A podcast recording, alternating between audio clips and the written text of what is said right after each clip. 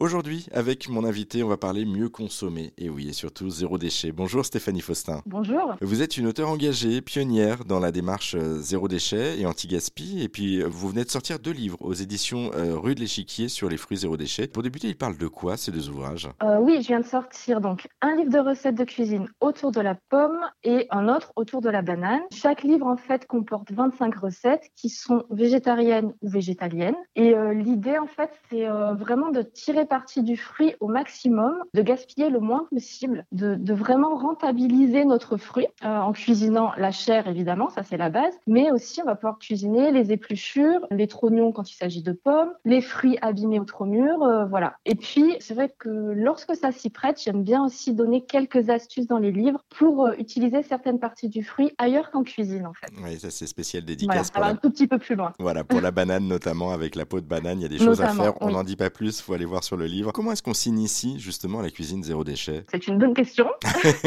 Euh, bah, en fait, je dirais qu'on peut commencer tout simplement par intégrer dans ces recettes tout ce qui va être fan de légumes, c'est-à-dire les feuilles. Par exemple, les fans de radis, les fans de carottes, les fans de betteraves. Ça, c'est des choses qu'on peut facilement intégrer dans des soupes ou euh, réaliser des pestos avec, par exemple. C'est vraiment des choses très simples à faire et je pense que pour commencer, ça me semble être pas mal. Et après, bah, en fait, petit à petit, au fur et à mesure, on va dire qu'on apprivoise nos, précieux déchets organiques, même si moi je les vois pas du tout comme des déchets, au contraire, bah, on va pouvoir aller un peu plus loin, on va pouvoir faire des choses euh, un peu plus élaborées. Euh, je sais pas, ça va être par exemple euh, bah, intégrer ces mêmes fans euh, dans des croquettes de pommes de terre ou dans des farces, des quiches, par exemple. Quelque chose d'autre qui est très facile à mettre en place pour débuter, c'est tout simplement d'éviter d'éplucher de nombreux fruits et légumes euh, quand on les consomme, que ce soit cru ou cuit. Je pense notamment, ça c'est quelque chose qu'on sait généralement, c'est-à-dire que la peau du potimarron, elle est très fine, on n'est pas obligé de l'éplucher, bien au contraire, on la cuit, il n'y a aucun souci, elle se mange très très bien. Mais ce qu'on sait moins, c'est qu'on peut faire la même chose avec la peau de la butternut. Oui,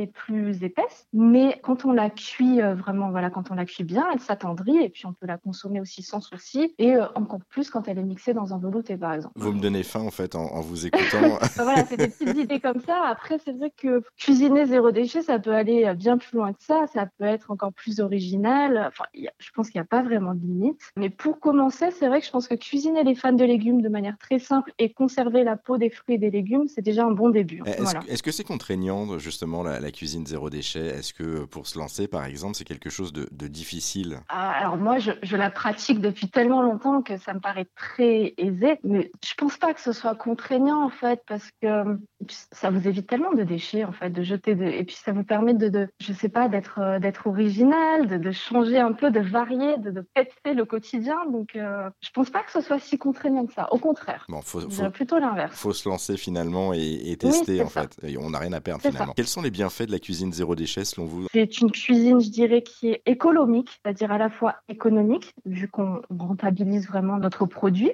jusqu'à la moelle, on utilise tout, et euh, écologique, puisque on réduit euh, le, volume de nos poubelles, euh, et c'est très bon pour, bah, pour la planète aussi, c'est sûr. Et après, il y a, qu'il y a un bienfait, disons, au niveau de la santé, c'est que la peau des fruits et des légumes contient de nombreux nutriments, des vitamines, des minéraux, d'ailleurs même plus que dans la chair. Et euh, bah, du coup, euh, consommer cette peau bah, va être bénéfique pour nous, pour notre organisme, pour notre santé. Après, c'est sûr, il va falloir choisir des fruits et des légumes biologiques ou non traités. Mais ça aussi, finalement, c'est un bienfait pour la planète, j'ai envie de dire, parce qu'on choisit de boycotter les pesticides, les intrants agricoles néfastes pour l'environnement et à nouveau pour notre santé. Et je pense que bah, plus on est à le faire, plus ça peut avoir un impact. Merci Stéphanie Faustin, je le rappelle. Mais de rien. La banane et la pomme zéro déchet, ce sont vos deux premiers livres hein, sur la série des fruits zéro déchet. Un livre paru aux éditions Rue de l'Échiquier et on vous a mis, pour celles et ceux que ça intéresse pour aller plus loin justement dans cette expérience, on vous a mis en ligne euh, sur notre site internet tous les liens